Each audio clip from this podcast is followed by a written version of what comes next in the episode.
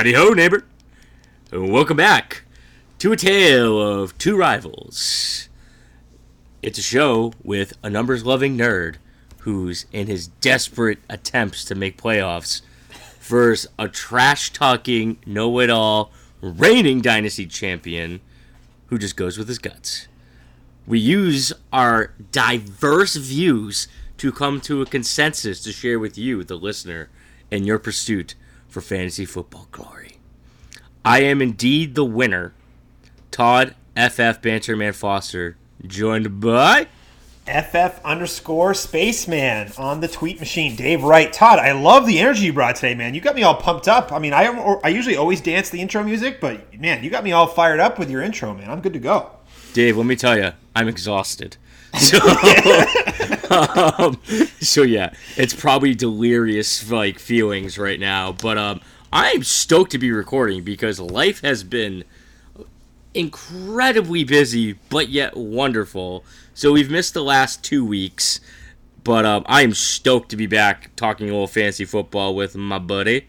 Um, actually, I'm sorry, we're, we're, not supposed to get along. Mm. Yeah, that's right. Mm. We, we, we, do our best with that. But anyway, yeah. So, so Todd, what what uh, what have you been up to this? What, what have you been uh, doing outside of the podcast? What have you been enjoying out there? Um, as a special education teacher, I've hit that paperwork uh, heaven. We'll call it heaven, just to, you know, not to dive too deep into that. And I've had a lot of things going on with like, you know, being a homeowner, being a dad, all that kind of stuff. But the big thing that got added onto it was um, my school's having its first ever year of unified basketball. And uh, I coached at my previous high school. And what unified basketball is, it's a league that was started by the Special Olympics that brings um, individuals with various disabilities to playing with their peers that they typically wouldn't be able to make that varsity team and have that varsity experience and everybody's allowed to shoot. Everybody's allowed to like play defense and all that. Though there's a whole lot of empathy going on in those games which is great. And the best thing about it is the whole part of the game is just bonding as a team and just coming together and having friendships and making the school community more inclusive which is so important to me. And my team has just bonded so well in their first year. It's it makes me super proud man. But today dave today was one for the books for me in my third season of Unified basketball.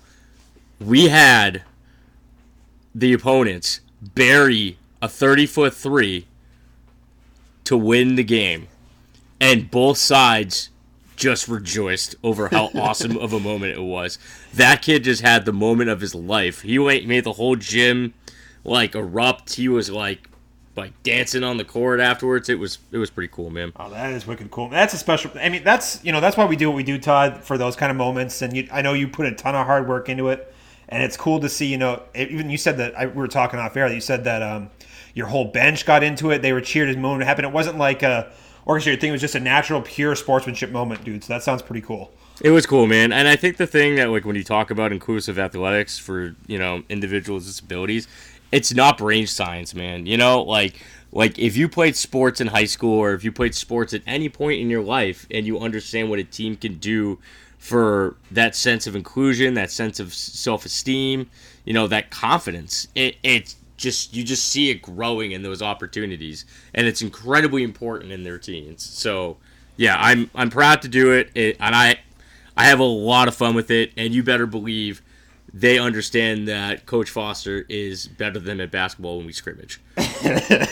See, so, well, you, you, know, you, you know, teach by you know by example, Todd. You have to show them how to do that. You know, how to pass through the lane, find you know, be a ball handler, all that stuff. You got to you know, yeah, show I got a, vision. I got a partner on my team who will probably make the varsity team. Uh, he's a good player.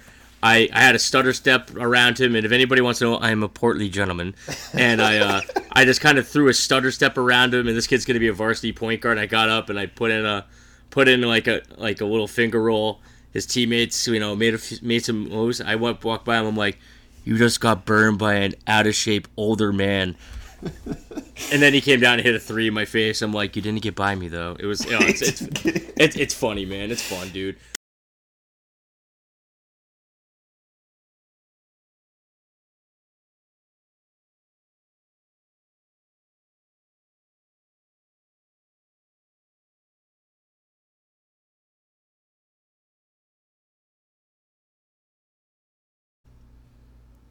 So, Dave, you've had some pretty cool varsity experiences going on. Why don't you tell the people about that?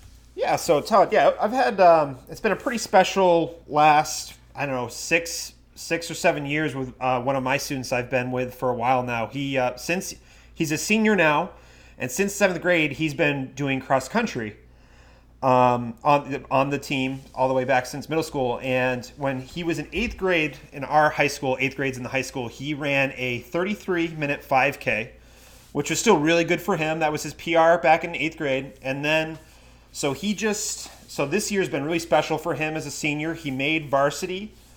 Um, a couple like uh, on his senior night, he made varsity by finishing in I think it was tenth place overall or eleventh place overall in the meet, which ended up winning the race for our team. So that was really special on on senior night.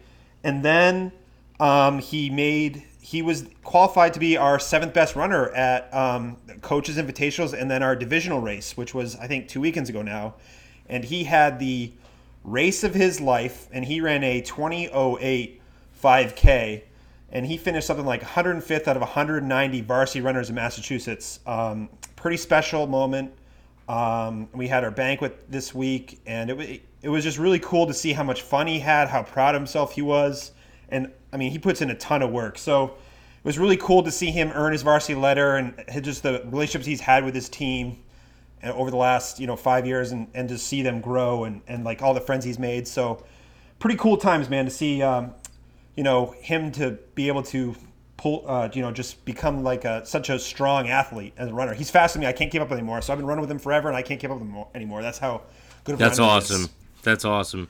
And like you got to see that whole relationship and importance like grow over the years, which is it, it, it's special, man. It makes makes what we do worth it, man. And it's the, awesome. The best what I love about inclusion too, Todd, is that you know our students, you know the you know the kids who you know who have um, you know special needs or whatever, they have you know they get a lot out of inclusion, obviously, but you know their peers and people in the regular are in the regular education program they get a lot out of inclusion too because they learn a lot about you know being you know being good friends treating people with respect. So it's really good to see how well it is for the whole school community as as a whole. So that's what i, I really like about that. It breaks down stereotypes man and it sets us up to have a better society when they're our age. So yeah so but, all right that's what why we've been missing the, the podcast recently but i'm ready to get back into fantasy football todd. How about you I could talk about inclusion all night just for the yes. record, but yeah. But but let's uh let's let's do fantasy football. I'm pretty sure that's why people tuned in. Yeah. So um so yeah, so we're gonna jump into some backfields. Dave, you want to set us up for that? Yeah. So a lot by now, a lot of trade deadlines have passed, so there's not a lot of you know a lot we can talk about buying or selling or anything like that. But as we get to this point in the season, we're hitting week 12 coming up um, this week this is when you hear the stereotypical league-winning running backs, where people pick people, where players and managers pick running backs off the waiver wire and they ride them to fantasy championships. Um, or and so this is this is a big part of the season to start identifying which backfields you know has some turmoil, and just just you know try to identify that to give our listeners a a, a little bit of an edge going forward, Todd. And there's quite a few backfields that are interesting right now. Um, any backfield in particular, Todd? You want to start off with, or or what? Um, I think I want to start off with what I would consider the biggest mess. Okay. Which to me would be Arizona. Oh, we we we love talking about Arizona. I they're just like they're like a fantasy darling. Like they're not like it's not a team that like from an NFL perspective that I'm like, ooh, I take this team like very seriously right now. I think they're a, a building team and they're going to be a competitive team in the future, but they're just like made for fantasy football, and they're made for fantasy football stress. You know, yeah, it's yeah, it's, it's uh, like you got you got like the rookie volatile quarterback. You got Christian Kirk who like should be like a top twenty wide receiver, and like some weeks he's like top, he's like uh, like the fiftieth, and then some weeks he's like five, and it's then you got the, oh my god that that running back situation so is just perfect segue. It's just maddening. Perfect maddening. segue. Um, so so why don't we start off with who I think we would argue we would think would be the best running back in this backfield be David Johnson. And I just want to look at so his last three games going back, you know, so he's played in three games since week seven. In those three games, Todd, He's had six rush attempts for a total of four yards and one target for one yard. And he's only played about 30% of the snaps in the last three games. And where he only, I think he only played six snaps yesterday against San Francisco. Um, what, Todd, what owners of David Johnson, they must be uh, going crazy right about now. Any thoughts on David Johnson? I, I see. This I is see, me. ex- that sigh is all you need to say about David Johnson. I, I felt everything you're about to say now with that sigh. This is just how I feel about David Johnson in general. I, I feel like he had that once he broke out, and he was a guy that people considered to be at one point like the top like like fantasy player, He right? was, one, he was considered the first overall player in some in some places for Dynasty. And it, and now like you're you know what was that like two three years ago whatever. Yeah. But now you're looking at it now, and you're looking at him like what's his role? Like you're not talking about him as a bell cow anymore. You're like, what's his role in this team? And it's like, is Drake ahead of him? Like, once Edmonds is back in the fold, like, what does that look like? It's just crowded. Like, he's a guy that like you thought was just gonna dominate anybody who came in with that with that talent and overtake it, and he's not that guy. Like, he's like he was not somebody like I looked at trading for him in multiple leagues at, in at least three leagues, and every time I put him in a trade, I stopped putting the trade together because I just couldn't like what the price is for David Johnson versus what you can predictably see from his production is not worth it. You know, so if I'm a dynasty owner and I'm in a league that doesn't have a trade deadline, or if I'm in the offseason, I'm moving that guy and I'm talking him up and talking about that budding offense because I don't think he's the same player. You try. I'm trying to say, look, he's coming back from injury. Like they're just trying to like if you. I'm going to quote um, Cliff Kingsbury because in the press conference after the game, he said this wasn't about David Johnson. Really, we just wanted to ride the hot hand of Yep. Kenyon Drake. That was. I mean, that's coach speak in my opinion. At that point, I think Oh, he's just trying to defer towards the veteran. And- but there's and- something going on with David Johnson. And I don't want to speak to the fact that I think David Johnson's washed up. That's not my point. I'm saying he's he's a part of a committee now. That's what I'm saying. And I mean, catching the ball, he looks like he should just move to like a slot. You know what I mean? Yeah, yeah. Like like like just make him a wide receiver and put him in the slot for now on. I take him like, over Pharoh Cooper personally, but sure, absolutely. But my point is, is that like, like when I talk about David Johnson, I'm talking about him catching the ball out of the slot now. You know what I mean? It's not the same guy. Like to me, it's just maddening. If I own David Johnson right now, like I would just be, I'd be pissed. So, all right, I yeah. saw Matt Williams on Twitter. Todd, he he, I think he's a co-owner uh, over at FF Statistics, and he does Mm-hmm. the FF Mercs. He's a, he's a good guy. I've interacted with a bunch.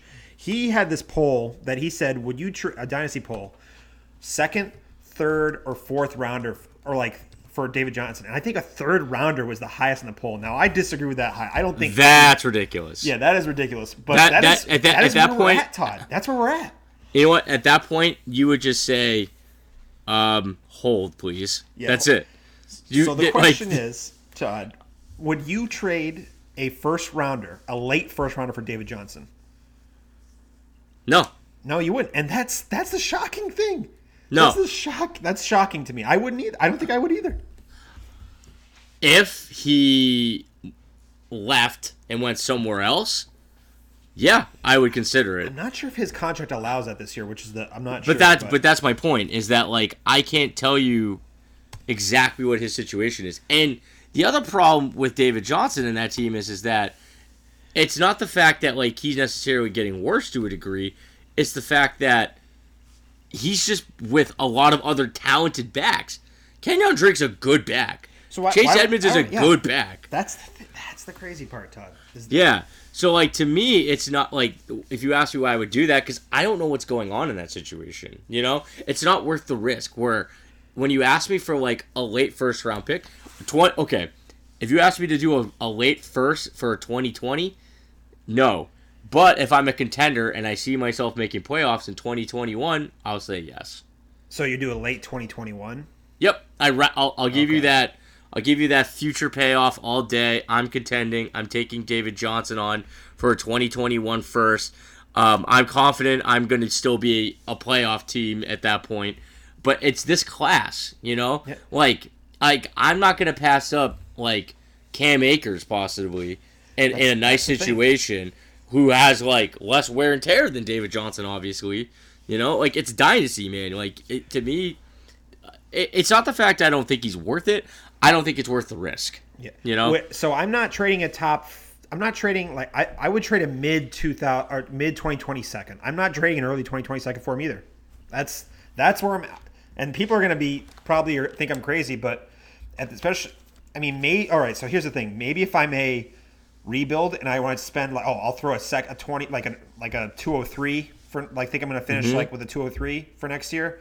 Maybe I'll I'll throw that towards him just as you know because that he could hit some that could be a huge dividend and really speed up your rebuild quickly. Um, right.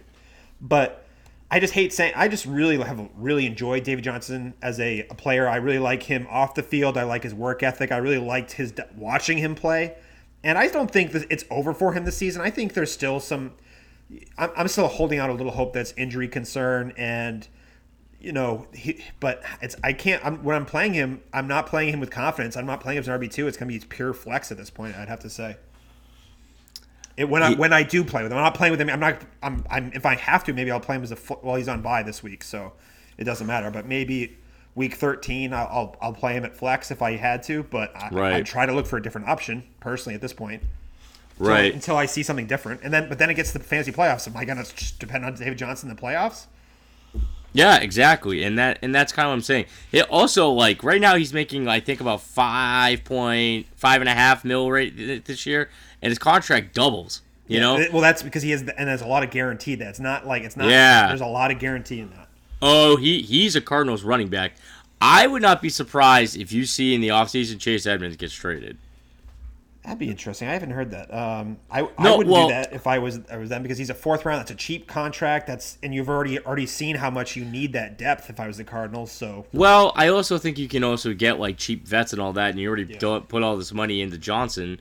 But the other, well, actually, you know what? I take that back because Edmonds hasn't been healthy enough to prove his value in the trade. So I take that back. If Edmonds had been playing this whole time, I could see that. Because I'm just saying, like, he's such a good chip and be able to get like, you know, picks and move up in the draft and all that kind of stuff. And well, Kenyon Drake, what was it? Did they get a fifth for Kenyon Drake, or was it a seventh Yeah. rounder or something? I can't even remember. I think it was a fifth. So yeah, Um, but yeah, but anyways, I I yeah, David Johnson and like and it's kind of weird. Like so, something about me kind of like is higher in Edmonds than Johnson because of just the fact that like David Johnson has been a grinder for so long. You know what I mean? And it seems to have like caught up to him to a certain degree. And I know Edmonds has been hurt, but he still doesn't have the same wear and tear as David Johnson does. You know, and that's something that I actually consider in running backs. Yeah. So I mean, the thing is though, David Johnson's dealt with like some hand injuries. He was an Yep. older prospect. He was a wide receiver, I think, at one point in co- it, like in his developmental process. I don't think he took a lot of beating. I just, I actually heard a lot of people saying like, "Oh, you should be feel confident with David Johnson's health because he hasn't done the wear and tear of the normal running backs because he does a lot of catching out of the backfield instead of just running up the middle Yeah. all the time." That being said, why we should look at Kenyon Drake now, Todd, in the backfield. We haven't really we've mentioned him briefly, but in the three games since he was traded to Arizona, he's had 41 attempts and he's had I think it says uh, 212 yards. I think it's 112 yards. Yeah, 112 yards. Maybe it's two. No, I think it's 212 yards for 5.17 yards uh, yards per carry. He's had 16 catches on 18 targets for 71 yards, and he has um, one total TD, and he's played 79% of the snaps. Todd, that's that's like Kenyon. People who are Kenyon Drake truthers, this is people who are saying, "Oh, I hope he gets traded. I hope he gets traded." This is exactly what they were hoping for. They, this is what they were. Their their dreams have been answered. Kenyon Drake's the RB one on that team right now. That that's the answer. He is the RB one. You know, I can't and believe it happened. I can't believe this is happening. I think this Right. is, this doesn't happen. I feel like like like I I I'm a truther with Kenyon Drake. I don't think I'm a hardcore truther. I'm that guy. I'm like this guy's talented. He can catch the ball out of the backfield. He's fast. Like he he can find a role in any football team, and he'll play. You know, I'm not looking for him to be that guy getting 79% of the snaps, but there he is doing it. You know, like that's exceeding my expectation. That's, but at that's this, bell cow. That's with the amount of targets and attempts. That's bell cow. He's doing both, running and receiving. He's what we thought David Johnson was supposed to be. I I death gripped him at the bottom of my bench in so many leagues. Then when that trade went off, I was like so upset. I'm like, oh, a crowded backfield, and he's submerging from it. It's crazy. I mean, I'm not, I'm not crazy surprised, but it's because of like you know you're looking at a guy that was like a top five talent, and then a guy that you and me were extremely high on, you know, Yep. in Edmonds, and now Drake's beating both of them out. So I would say, It- Todd, after the bye, it that that it might get it really interesting if they're trying to do some kind of three. Are they going to just have Kenyon continue being the bell cow? Or are they going to give more carries to Edmonds? Is David Johnson going to get some kind of role? It he seems to be the lead back, but it doesn't seem stable yet. You know, I, I want to see how it shifts. All right, Dave. Top- It, it boils down to one thing. Are you ready for this? I'm going to tell you what the answer is. Nobody knows. Nobody, yeah, exactly. Yep, There's there's no way of knowing this. It is an absolute mess. yep. You know. So to me, it's kind of like, oh, I don't want nothing to do with an Arizona running back right now, and it pains me because I love all three of them. I think It- I, I would I'd be I'm okay with flexing Kenyon Drake at this point. Like I'm for sure flexing Kenyon Drake when they come out of their bye. Oh, I I am too, but I'm saying like if you're asking me, but here's the thing: like when they come out of their bye, where they're not sure about the situation, we're talking about playoffs, Dave. Okay. Yeah, it's the week before the playoffs. That Yeah, point, right? not a practice, playoffs. All right. So the big thing about that is, is like, now you're trying to tell me I have to be sure about Kenyon Drake as my flex, as like going in the playoffs. I can't be confident with that move Yeah. because you don't know what's going to happen with those other two guys. Like Edmonds is going to get back in the mix too. And like we did a 40 minute episode because of how much we love his situation too. It- so People I mean, should be. I people should be adding Edmonds. He's probably on a lot of waiver wires at this point. I would have him. Yeah. I would be adding Chase Edmonds. If you have an IR, it, uh, he absolutely should be on it right now because a lot of IRs you can put the out down for it, you know. So um, yeah, but there's it, no, it- there's no, yeah. there's no nothing saying that Kenyon Drake can even withstand this this carry load. Todd, he could. Yeah. You know who knows? It, it- like you said, we don't know. Yeah. But I We- think we, we get- spent enough time here on Yeah. Arizona at this point. So to sum it up, it's frustrating. That's it. Yeah. Yeah. All I make sure that all of those. I think all those players should be on rosters though. They sure. all should be on rosters and enjoy your headaches. Yeah. Have plenty of ibuprofen nearby. So Yeah, enjoy the tilt. lord. Oh, okay. I'm picking. An, I'm picking the next team because I'm all hot and bothered. Oh God, we have to talk about the Cardinals. Mm, That's all right. Hey, I got it. Let's talk about one that really is just a crapshoot. Let's talk about the Lions. I I don't. Th- I, all right. I'll talk about the Lions. Start it off, David. All right, so I think up until last week, nothing has mattered in the Lions' backfield because I think Bo Scarborough being added, um, was being activated and started, throws everything that's happened before this week out out the window. So Yep. I'm just going to give you the Week 11 snap shares. So Bar, Scar- Bar, Bo, Scarborough, Bo Scarborough had 32 snaps for 49%, and he had 14 carries for 55 yards and a touchdown. Um, Ty Johnson, who's is coming off of that concussion, um, had 19 snaps for 20. I can't remember 25 percent of the snap share, but he had two attempts for six yards and one target for one yard. So he was basically non-existent. And then J.D. McKissic had 15 snaps for um, 23% of the sh- uh, 23% of the snap share and three carries for 13 yards and four ca- four targets for 3 yards or th- uh, let me try that again. Four targets for 3 yards or 3 receptions and and 40 yards receiving. So J.D. McKissic was really out operating as the um, the receiving back there. And I think I read somewhere that he went out with an injury for a little bit there and then came back. But so he might have seen even more there if he hadn't have come off the field there for a bit. Um, so that's really what what uh, how they were used in Week 11, Todd. And yeah, what what are your thoughts on that, Todd? Is that another we don't know, or or what are you doing here? I'm in on Bo. Yeah, I'm too. in on Bo. I've been big on Bo. Like when when Bo got drafted by the Cowboys, and I said that if for, for whatever reason, if Zeke ever went down, that was a guy I was confident that could be an RB two. Zeke went down. He had the suspension worries. So Yep. but yeah, people I was were. I was very very confident in him, and now he's in a situation where the competition's not stiff. Let's just call it what it is. That is a very open situation. He is a very good back, and if anybody is listening to this in our league, I'm getting Bo Scarborough. I think you're, you're doing a max bid, huh?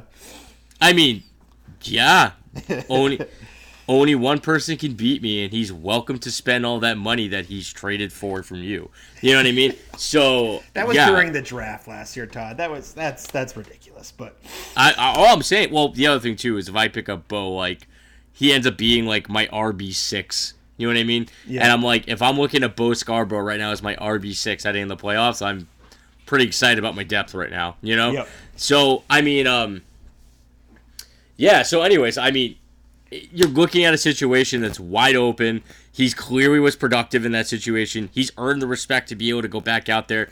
And now, if he does get the chance to carry the ball, he's going up against Washington, man. You know? Now, I'm not saying that Washington's a walk in the park necessarily, but they're not, you know, they're not exactly a dominant defense. He could easily produce against that team. and I feel like the Lions, if they get out and ha- ahead, they they like to well, they they have no problem giving you know Bo Scarborough the the uh, grind the clock down carries or whatever. Yeah.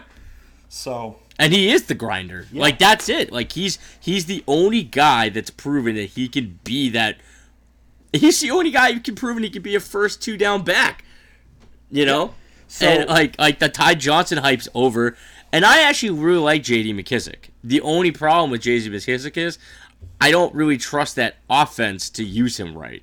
You know, so as, a deep ad and like deeper rosters, I like McKissic. I have him on one of my dynasty team that's a forty man roster, but you know, I, I Bo is Bo's legit.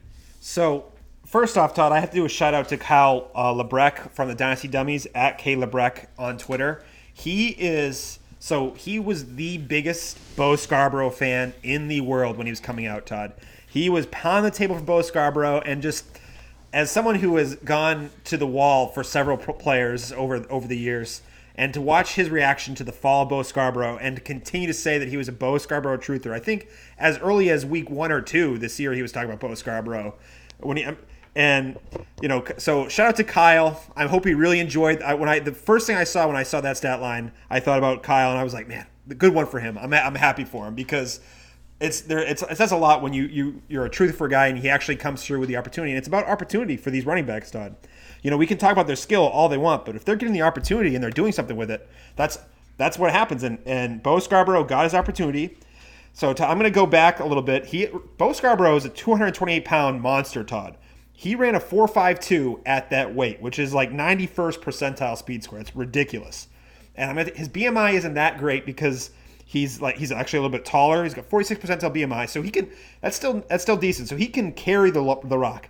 And at Alabama, Todd, he had, he had like a six percent target share. He he could do some. He's not really a route runner, but he can handle the dump offs. He can handle the Yep. screens. Yep. I'm not. I don't think the Lions are going to use him like that because they have J.D. McKissic and Ty, Ty Johnson, but it's it's somewhere in his rep- repertoire. So I'm I'm all you know I'm all steams ahead for Bo Scarborough. I think he's a priority ad this week. He's probably my number one priority ad this week for redraft. Um, What about in Dynasty, Dave? in Dynasty, yeah, yeah, I, I think he's. I, if I was in a league, I'm not in a league with Ty, with um, Kyle, but I'm sure that he'd be rostering Kyle's teams. But uh, besides besides that, yeah, Todd, he's You- You're in a league with me, Dave. You're gonna get him. No, I'm not going to get them. So Oh, I got- did you spend have- all your money, Dave? I spent. I gave it all away. I gave it Gave all away. it in all away, and I have Um, the second most. This. Yeah, but great. so Bar- I think. Sorry, I had exciting. to gloat for a second. I'm really excited about saving my pennies. Yeah. So I mean, it's tough to do in these deep these deep teams because I like to spend mine all in the uh, the preseason where I try to make a lot of speculative ads in the preseason. But this is the you know this is the the pros of saving. But uh, all right, I think that you anything else to say about Detroit, Todd? Or no, we've talked about Detroit more Yeah, than I probably I anybody could- else has on yeah. the podcast this year. yeah, so I guess next team, I think it's worth talking about the Colts, Todd. What about you? Going Oh, absolutely. Marlon I- Mack got the, his hand broken um, yesterday. So what, what do you what do you want me to lead off? You want to lead off here? why don't you lead it off for us, David? All right, I'm just going to just give you a quick snapshot of what's been happening so far um, for the season. Now, I'll start with Nyheim Hines because he was a lot of people's zero RB darlings for the last two years. Yep, hundred Um, so just looking at the season, he's had no more than four rush attempts in a single game throughout the entire year. He has um, he but he has been used a lot in the passing game. He has 40 targets and he has 30 receptions on those targets, um, which roughly he's had about four targets per game, and he's had about uh, on average 25% of the snap share this season. And 35% of the snap share yesterday when um, uh, you know with Marlon Mack departing. So not departing, that's kind of harsh. Uh, leaving due to injury, but um, so I I still they they're still not and they didn't get that many carry. He, they're not going to. I think they firmly believe Nyheim Hines is a one-dimensional player, Todd. And I hate to say it because I thought he he's more than that coming out. And I think you I think you were high on him too, Todd, weren't you? I was very high on him. Um, but I think that's how um, the Colts really view him. So then comes in Jonathan Williams, who's only appeared in three games, and, I think one game was on special teams. So, but in the last two games, he's had 15 attempts for 117 yards at basically 7.8 yards per carry, and then he's had um, and one target for 31 yards yesterday. And a quick little snippet: I, I was listening to a press conference. I guess when Jonathan Williams got that target, it was a mistake. It was an error in communication because it was supposed to be someone else in there. And Jonathan Williams had never practiced that play or anything, but he knew what to do when he got that, and he went off for that 31 yard catch. So that was kind of cool. But Yep. um, that that happened. But it, where, so, what are your thoughts? What, what are you? Do you care about either one of these players in redraft or dynasty? Um, no. I so I so with Wilkins coming back too. Oh, Jordan Wilk. I forgot. I even forgot he Jordan was on that team. Jordan. Wilkins is actually the guy I think that's the guy who's probably going to lead the backfield in touches. You I, know. for- I even forgot. I forgot that he Yeah. was on that team, Todd. Yep. So Wilkins, I think, is going to be the guy that's going to lead in touches in the early part. I think Jonathan Williams is going to be splitting those pieces, and then you still have Hines still functioning as that catching back. I'm not really high on any of them, whether it be uh, redraft or that. I don't think they have a particularly good schedule, given who they have. Um, I also think that the pass attack is.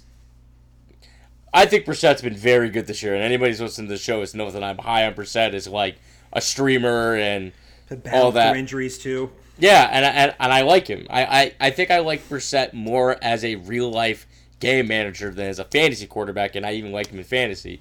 But from that running back standpoint, is I, I just am not high on any of them. You know, and the thing about Jonathan Williams too is is that you've seen him being able to play in other teams. Uh, was he? He was on Buffalo and he played a few games there, He right? sta- I think he was started with Buffalo and then he, He started went, with went Buffalo. He had, he had a couple of good games there, but um, yeah. If I had to pick one of those backs that I'd be highest on, it'd probably be Wilkins. You know, because I honestly think that that's a guy that's been in the system. He's a guy that um, I think that would be the first was the spell to um, Mack. You know, you thought it was going to be Hines, but Hines turned out to be that specialist that you know, you thought that like I think people wanted to look at Hines as like Tarik Cohen. You know what I mean? And like even Tarik Cohen's a giant disappointment. So He had a decent. uh, I think he had a good PPR week last week, but no, he did. He absolutely did. But I'm talking like from like over a whole season. yeah, I know. But um, and like if if, if David Montgomery went down, you could see Tarik Cohen just sliding into more touches and being that guy. It doesn't look like Hines is that kind of a player, you know. Right. So I, I would say Hines is not really rosterable. I mean, I could say that if you're in a deep dynasty league, he's he's still a great yeah, I stat. mean, he's he's a. Ra- I think he's rosterable in PPR leagues for sure. Uh, I I also think in PPR leagues, I don't think he's getting enough getting enough burn. Like So when they were when they were losing to Miami, I think they actually lose that game to Miami. I Yeah. think they did, right? When they were losing to Miami, he actually saw 43% of the snaps that game. And they when that's the thing, if Colts are in a very down like a bad game script, that's when to use him. But the Colts, the thing, the way they play, they've been playing defense and the way they've been controlling the ball, they're not in a ton of games where they're down by a lot. Yeah. So it's tough to see them being in too many game scripts Yeah. where they're they have. Then he was kind of going to get that 50% target sh- or snap share. I mean, Hines has only had over four targets in three games this year. Yeah. Oh no. Yeah. Yeah. That's true. It's true. Yeah, so um yeah, so anyways, I mean, I'm not really high on anybody out of that backfield, but if I you know, if I really have to go take a stab at somebody, I'll, I'll take a stab on Wilkins. I, I think Jordan Wilkins should be rostered in a deep dynasty leagues. I don't think Jonathan Williams is rostered on many teams. Would you Yeah, say? I, I I think Williams is rosterable if you're contending and you're looking to put some depth in for a guy who's going to play. I don't like his schedule. It's kind of like if you're picking him up, like I hope that he's like that fifth running back on your bench and like you don't have to use him. You know? You're, you're picking him up because no other player on a lot of these deep dynasty te- these deep dynasty waiver wires. No one else is even like is a lot of them aren't even on even ro- on rosters. So if Right. Jonathan Williams is on a roster and get might have an opportunity, he's worth that that ad. but he, you're probably not going to depend on him at all. Right. So I think that's enough to say about the Colts, though. Yep. Um, and that I guess let's talk about Miami, Todd. Let's talk another dumpster fire here. You know, really exciting, something exciting to talk about. Um, and Oh, your boy Kalen. Ballage. You're, I think you're a big Kalen Ballage truther, right? Not anymore. Not anymore. I was I was definitely wrong about that one. That's for sure. Um, yeah, no, I was saying to you like when I traded Drake and Ballage this year, um, I was pretty excited that uh, they ended up not working out like I thought they would because I was upset about having to move them. I'm trying to find that trade really quick while I'm thinking of it. while you're Um, while you're think trying to find that trade, Todd, I just remember. So before we started releasing this podcast to anyone like to you know just everywhere, we used to just do one for our league and we post on the message board. We had a pretty long debate about Kalen Ballage coming out, if you remember correctly, and I was anti Kalen Ballage to a T. So this is now now I don't like to root against players, but it just feels a little. It just shows you that sometimes it's not about all about athletic, like the metric, the measurables, and the you know athletic testing. It, you actually have to be good at this sport. Um, it you have to at least be passable as an NFL running back when when you get the opportunity in. And Kalen Ballage has not been passable. Right. So, um, first of all, if you'd like to start talking about the guys we've been right or wrong about, would you like to open that can of worms there, David? Hey Todd, I'm just I'm just looking at the show sheet. We're talking about Miami Dolphins, and I had to. I'm trying to give you. I'm trying to filibuster here to let you look up that trade. So, All right, I excellent filibuster. I found it. So here's what my trade was. All right, I gave up Mike Williams. Okay, first of all, let me tell you, I made this trade on August 9th. this is a steal. All right, Mike Williams, Kenyan Drake, Kalen Ballage, right? All hyped, hyped, hyped, hyped preseason guys, right? I got Chris Carson, Mike Davis, Adam Humphries, depth guys, and a 2020 first from the guy who's in last place in our league. Yeah, who got a win this week actually? So, um, I actually like his team for the long haul if he continues to just keep working. But um, yeah. So I that was a hard trade for me when that happened because I was really high on one of those guys in Miami emerging, and I had them both, and it looked like it was a good move to get rid of both of them. So, um, but yeah, when it comes to Ballage, like he looked, he did not look good. You know, like like that touchdown saved him. Um, I don't think like once Walton comes back from suspension, I actually liked Mark Walton in college. I think he's got good talent. I don't think that he's got enough to have proven to be considered a starter going to next year. Uh, I could see Mark Walton being the starting running back on that team next year if they don't. Well, I mean, it's Miami, man. They got a lot of needs. They got a lot of no, they got a needs lot. You're right. No, you're right. it, it, it it's kind of like they could go out and find vet running backs and just punt like running back this year. Like they got a lot of holes to fill, man, and it, it might not be a Frank running Gore. I back could this see year. Frank Gore being back there for some weird reason. I would love Frank Gore to be back, and I hope he just wears like a Miami like Universe versus Miami helmet the whole Oh, time. And the NFL is like, it's fine, you're Frank Gore, you're grandfathered into everything now. Yeah. So, um, but yeah, no, but it's it's a situation to avoid for sure. Pretty actually, you know what?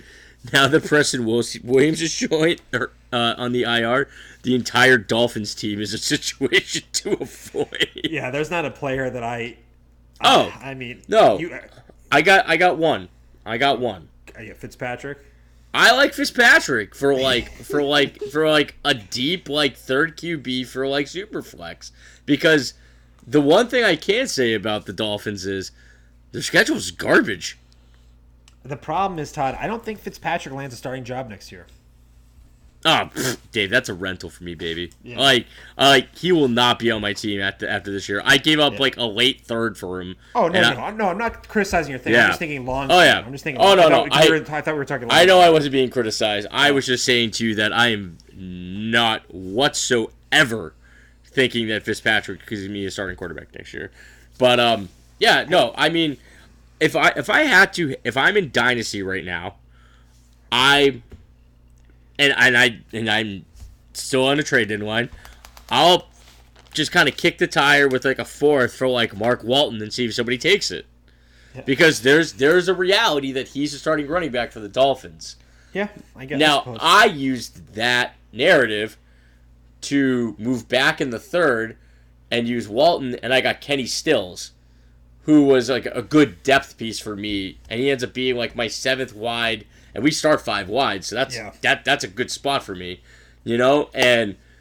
And when that trade got done, like me and that other manager was like, "This is a good trade for both of us because he's a bit of a rebuild," you know. Yeah. So I mean, if if I'm in dynasty, I think Mark Walton's worth a stash if you got a spot, and if you're in redraft and you are running back desperate, Ballage is worth a pickup just based off of volume. But I Six, 64 attempts for Ballage Todd at this season for 122 yards. oh dude, trust me, he's 22 garbage. tar- 22 He's, targets, 13 he's he is hot garbage. But Oh, my prob but my but my thing about it is is like opportunity is the path to points, my friend.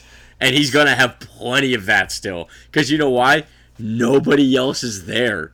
Yeah. So, Todd, a guy has was been active the last two weeks. I'm actually, if I'm doing anything in Dynasty, it's a, I'm adding Myles Gaskin to be on. Believe it or not, Uh yeah, okay. I J- j- just I- as I- a the same. I don't. I mean, this is a guy where if I want someone comes up, I'm dropping him no problem, and I'm dropping him in the offseason probably. But this is just a oh maybe he maybe they finally just bench Ballage and see if Gaskin has anything first. You know. Gaskin had one one run. Yeah, one yard for one run for zero yards and two targets for nothing. I'm just saying he he has a 94th percentile um, college target. No, that's I'm just looking at Patrick Laird, but Miles Gaskin just had really good. He was had a really good college dominator. He had like 33 percent of his college um, rushing um, yards and, and TDs, and he's you know a decent. He's a smaller back, but he's got a decent BMI because he's short. So it's a seventh round pick by them this year. He I don't know. He just worth. He's just a worth. He's worth. If I'm just I have a spot open, I'm, I'm adding Myles Gaskin. I don't think he's going to do anything.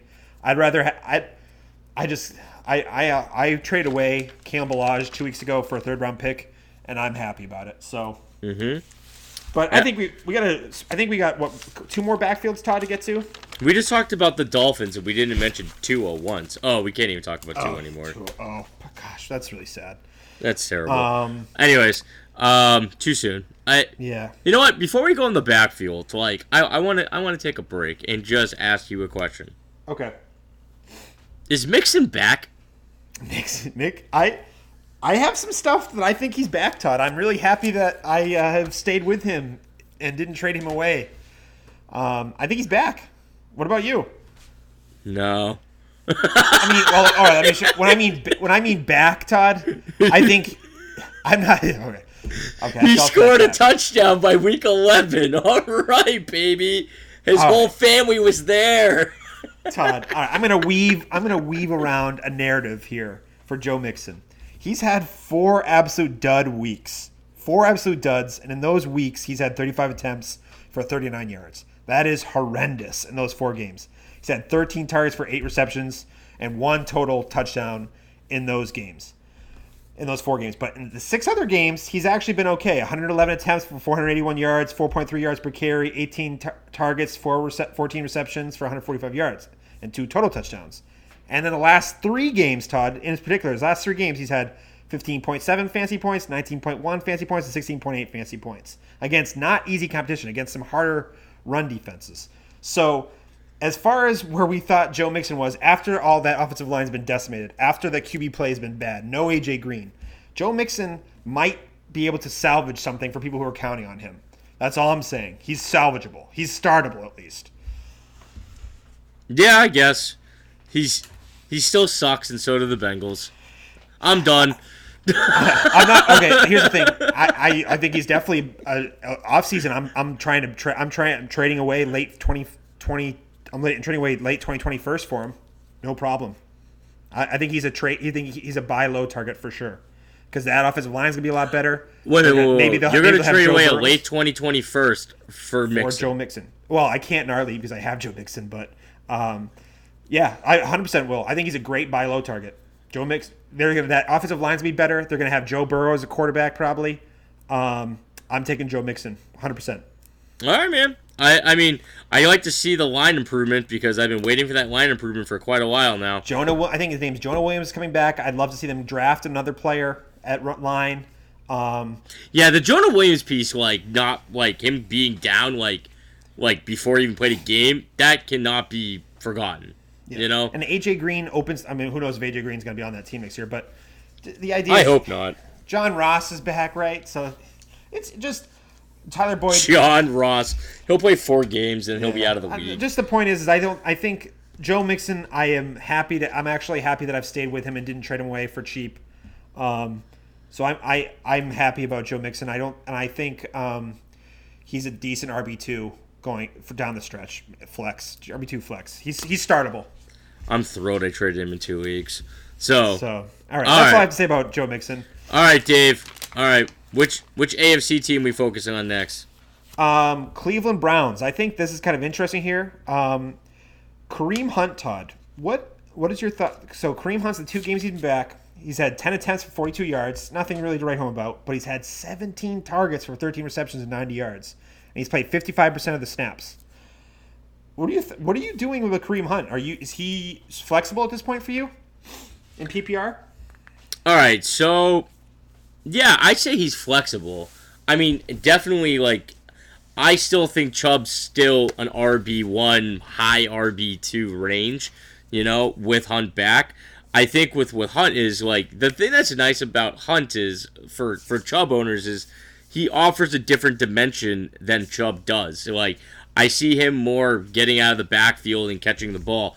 What actually worries me about Hunt is for anybody who's an OBJ owner really holding on to that because I think that Hunt's gonna more uh, type into that target share than more than the carries piece. You know, mm-hmm. so I absolutely think that Hunt, and let's also be honest, is that Hunt was a guy that we're looking at to be a top three pick in the draft just a couple years ago, you know? Yeah. So he's a phenomenal talent. He's definitely somebody to kick the tires on with a with a late 2020 first and see you, so you would trade him. a tw- you trade a late 2020 first for for Hunt but not for Mixon? Yeah. Oh. I do. Cuz I also think okay, I think that Hunt ends up in a situation where like it's just not a situation or. Oh Jesus, David! I'm not. I'm not. I'm not. Um, he won't be on the Bengals. Yeah, that's true. That's and and there's not should really be juxtaposing down Mixon. from there. Is there, so. that, is there that much difference between Kareem Hunt off the field than Joe Mixon anyway? But yeah, so yeah. But my whole point is that like I also think Kareem Hunt's a better player than Joe Mixon. I'll just flat out say that. You know, I, oh, I think I think he's a heck of a lot more versatile. Do you not remember what he did when he was on the Chiefs? Do you not remember what like Damien Williams done with the Chiefs? What a wash up LeSean McCoy's done with the Chiefs? What whoa, whoa, whoa, whoa! Don't you dare compare Kareem Hunt's productivity with the Chiefs to those other people. Yes, they were productive, but they were not Kareem Hunt productive. Okay, and the, and I'm just saying Joe Mixon no, and Kareem Hunt wasn't as productive as Joe Mixon was last year on the terrible Cincinnati Bengals.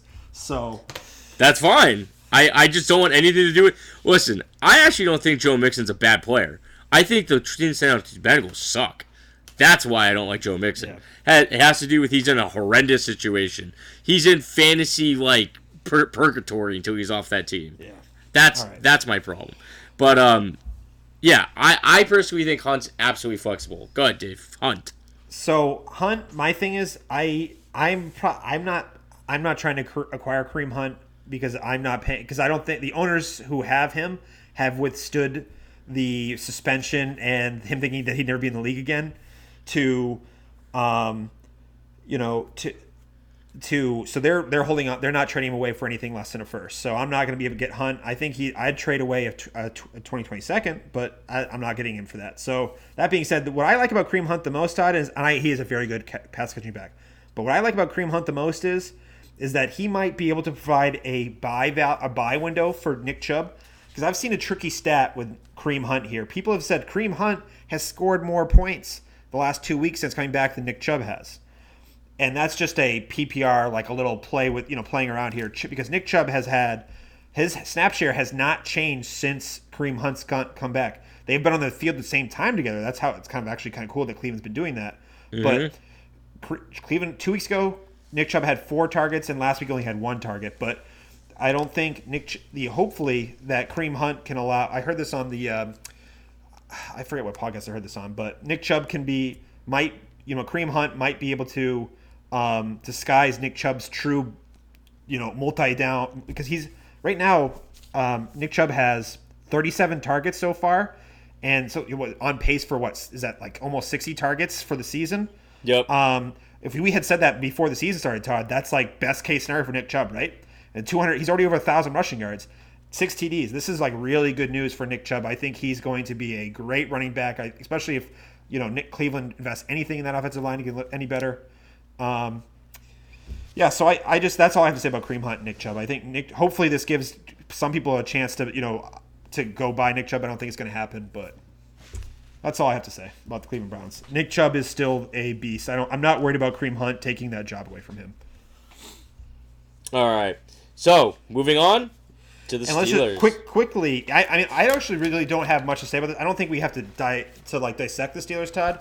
My one question is, is I want to ask you: Do you think Joe Mc- or do you think um, James Conner is injury prone? yes. Our favorite conversation. No. Yes. Yeah. um, I, I would say that the the one thing I can take out of that back backfield is is that James Conner is not um gonna be necessarily that guy for them. You know, like he looked like he solidified that role, and that looks like that's gonna be open. I think Snell could absolutely be replaceable as like an every down back for him. You know? And I think that he's a guy that you're literally that's just completely just a gut like projection. Like if he got the opportunity, I think he can make the most of it, you know? But that's a guy that'd be really cheap to get right now too. was Snell you know? hurt last week? Was he hurt still last week, or do you, Yeah. do you remember? Yeah, he was. Was he out? I Okay. I'm not. This has nothing to do with playoffs. This has nothing to do with redraft. If you're looking at like that team for playoffs, you're you're looking in the wrong place. You know. But I think Snell is a good guy to see if you can. I'd probably move a third for Snell right now. You know, and uh, if it was a, like a later third, maybe maybe not an earlier third, and um, kind of just stash him and see what happens in that situation. Um, Conner, if I'm an owner, I'm looking to sell in the offseason. Wait, But the is guy- he worth a 2021st, Todd? Huh? A late 20 is he worth the late 2021st? You should be getting a late 2021st for James Conner, right? Because Ben Big Ben Roethlisberger comes back, or maybe I- he does. I think would he should be- I would say that's an appropriate price. I personally wouldn't pay that, but I, I also wouldn't say that's a, that's a bad offer. Yeah. You know what I mean? You I, say and- why did someone make that? yeah, trade? that's like a fair that's value trade. yeah. Oh, and also like when I talk about like late 2021st, I also look at guys that like when you look at running backs, like guys that you're talking about have been like injury, like David Johnson, like like like Chase Edmonds, um, uh, James Conner, Kareem Hunt. All these guys are like the guys that I'm looking for that I'd rather use my picks on are guys that actually haven't been given those touches lately. So I feel like there's a little less wear and tear there. yeah. And then like guys like Johnson and Conner, I'm downer on because it's just kind of like they're not really proven to me that they're going to be able to sustain. So um, yeah, and I think the guy to own in that backfield is definitely Samuels though. You know, Yeah. because like whether he's the guy who takes over for Conner, he's still going to have a role just catching the ball out of the backfield. You know, Do you know? Do you know their playoff schedule off the top of your head for playoffs? I do not. Yeah, neither do I. I um point being, so I have I actually I'm looking both, it up right now. I both have I have James Conner and Jaylen Samuels in a couple places, like both of them. So I'm not really too worried about it. I was really disappointed to see James Conner go down so early last week. Yeah. Um, I probably might just start. I, I don't think James Conner's going to play this week, but if he was, I'd probably just start Jaylen Samuels over him at this point. Oh yeah. I mean the other Just because of the injury, I can't take another zero like that. uh, week 14 Cardinals, week 15 Bills, week 16 Jets.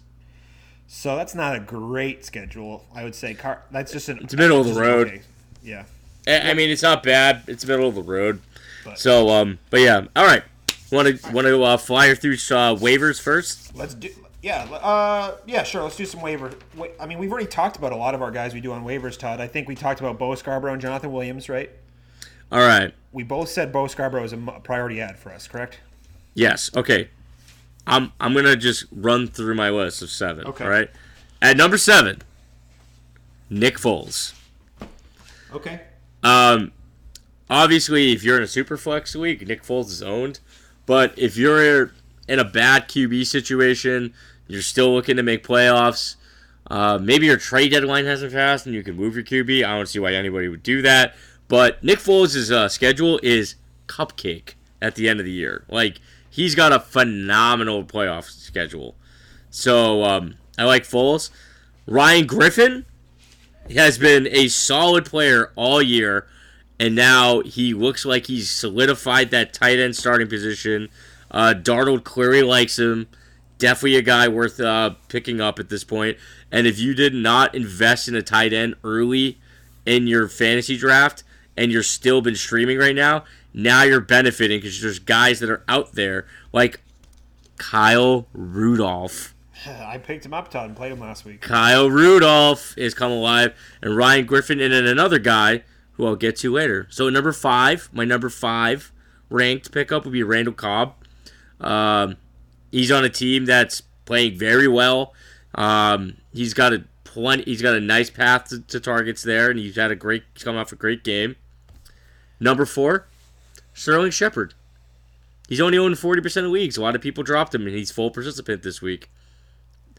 At number three, Jacob Hollister. Wow, And- you're running, you're running that. Uh, just basically, he's surviving off of uh, Russell Wilson's coattails at this point, right?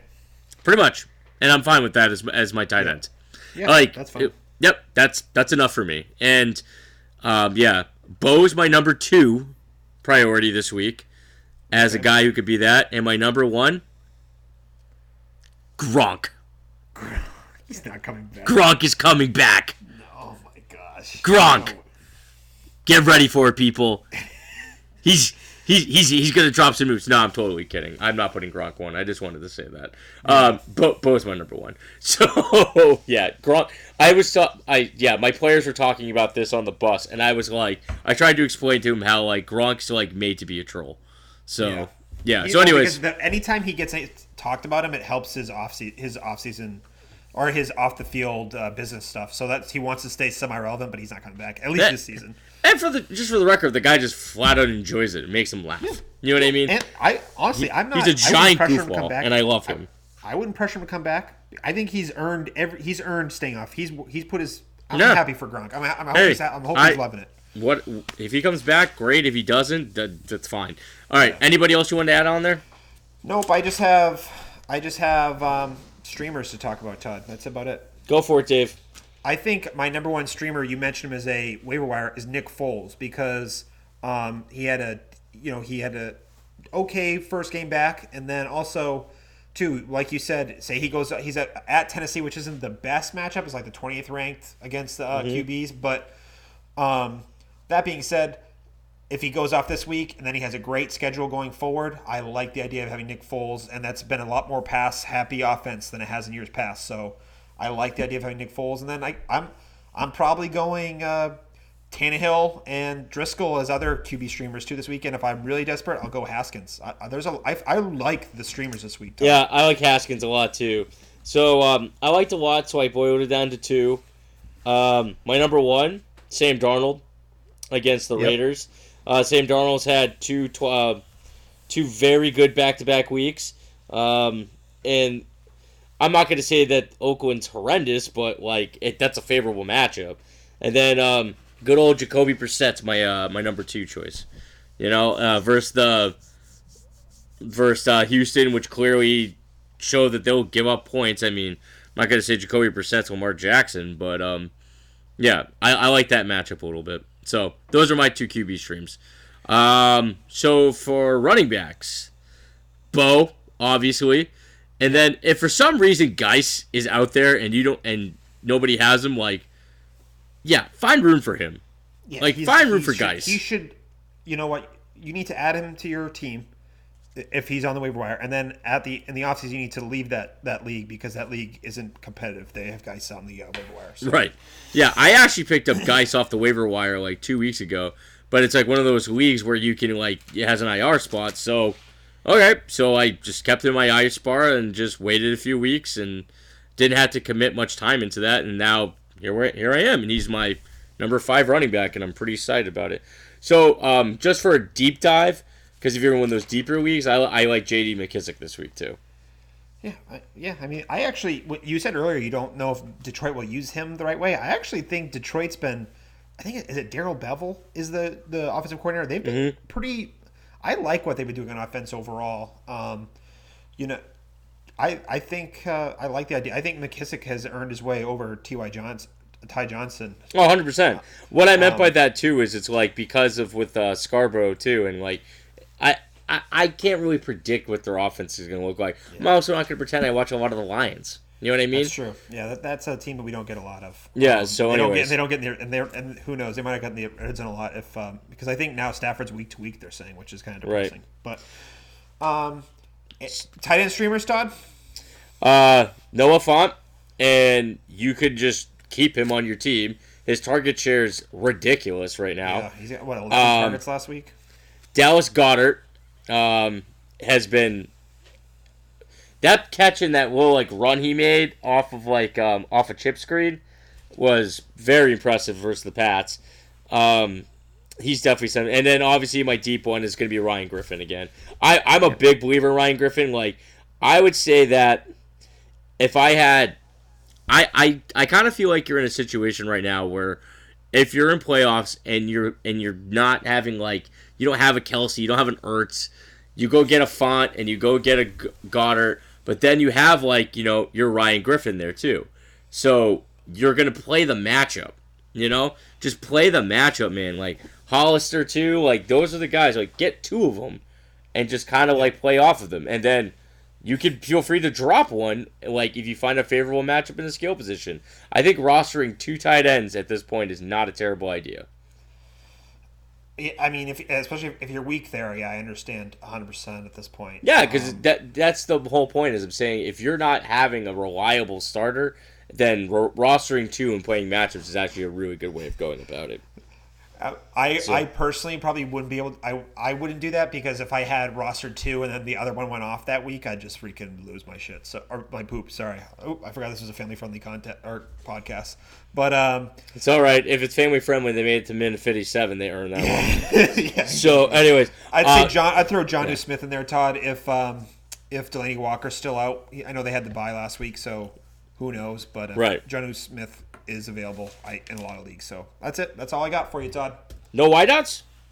No, I don't have it. No, I don't think at this point, you know, Deebo Samuel should be owned. Um, I don't have any other like. Who, who else? Can we, who, who? All right. Do you have any whiteouts, Todd? Uh, I like Pascal. Uh, yeah, I like you know, Zach I Pascal he this should week. Be, I think he should be owned at this point. He's not actually. His ownership's pretty low across Yahoo's. Uh, I'm gonna look it up real fast. It was it was low. It was. Da, da, da. He's owned in 36% of leagues. Okay, that's surpri- that's a little surprising for me, but I also at this point I'm the way if I'm contending, I'm not picking up wide receivers because I have built my teams through wide receivers. I'm picking Yup. up running backs as handcuffs, so that's why I, I don't even look at that's when you said no wide receivers like because there's not a lot of great. I like Pascal, but um, I'm, Yep. I'm just looking for running backs at this point, cuffs and stuff.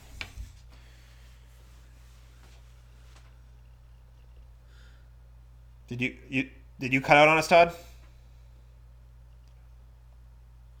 Yeah. So the other one for me too is is uh, Russell Gage, man. Oh, I, I just Yep. like. Yeah, and Russell Gage is more of a deeper one. I mean, with with uh, Hooper out, you're looking at like that third spot in um in a good offense, just available for targets. So I like Russell Gage. I'll kick the tires on him for another week, um, and they got a good matchup. So I mean, at, at some point, like you just got to ask, like, you know, we're just looking. You when you're looking at the stream, it means that like, you know, you're you're desperate, you know. So, um, yeah. So, anyways, Dave, tell the people where we're at. All right, you can find us at a Tale of Two Rivals on Twitter. We love interacting with you guys, so feel free to hit us up. Hit us up with the emails um, at a Tale of Two Rivals um, on Gmail. Um, you can find me at ff underscore spaceman on Twitter. You can find Todd at F- ff underscore banterman. Right. Indeed, indeed. So, all right, good episode this week, Todd. Yeah, it was good to get on the mic, David.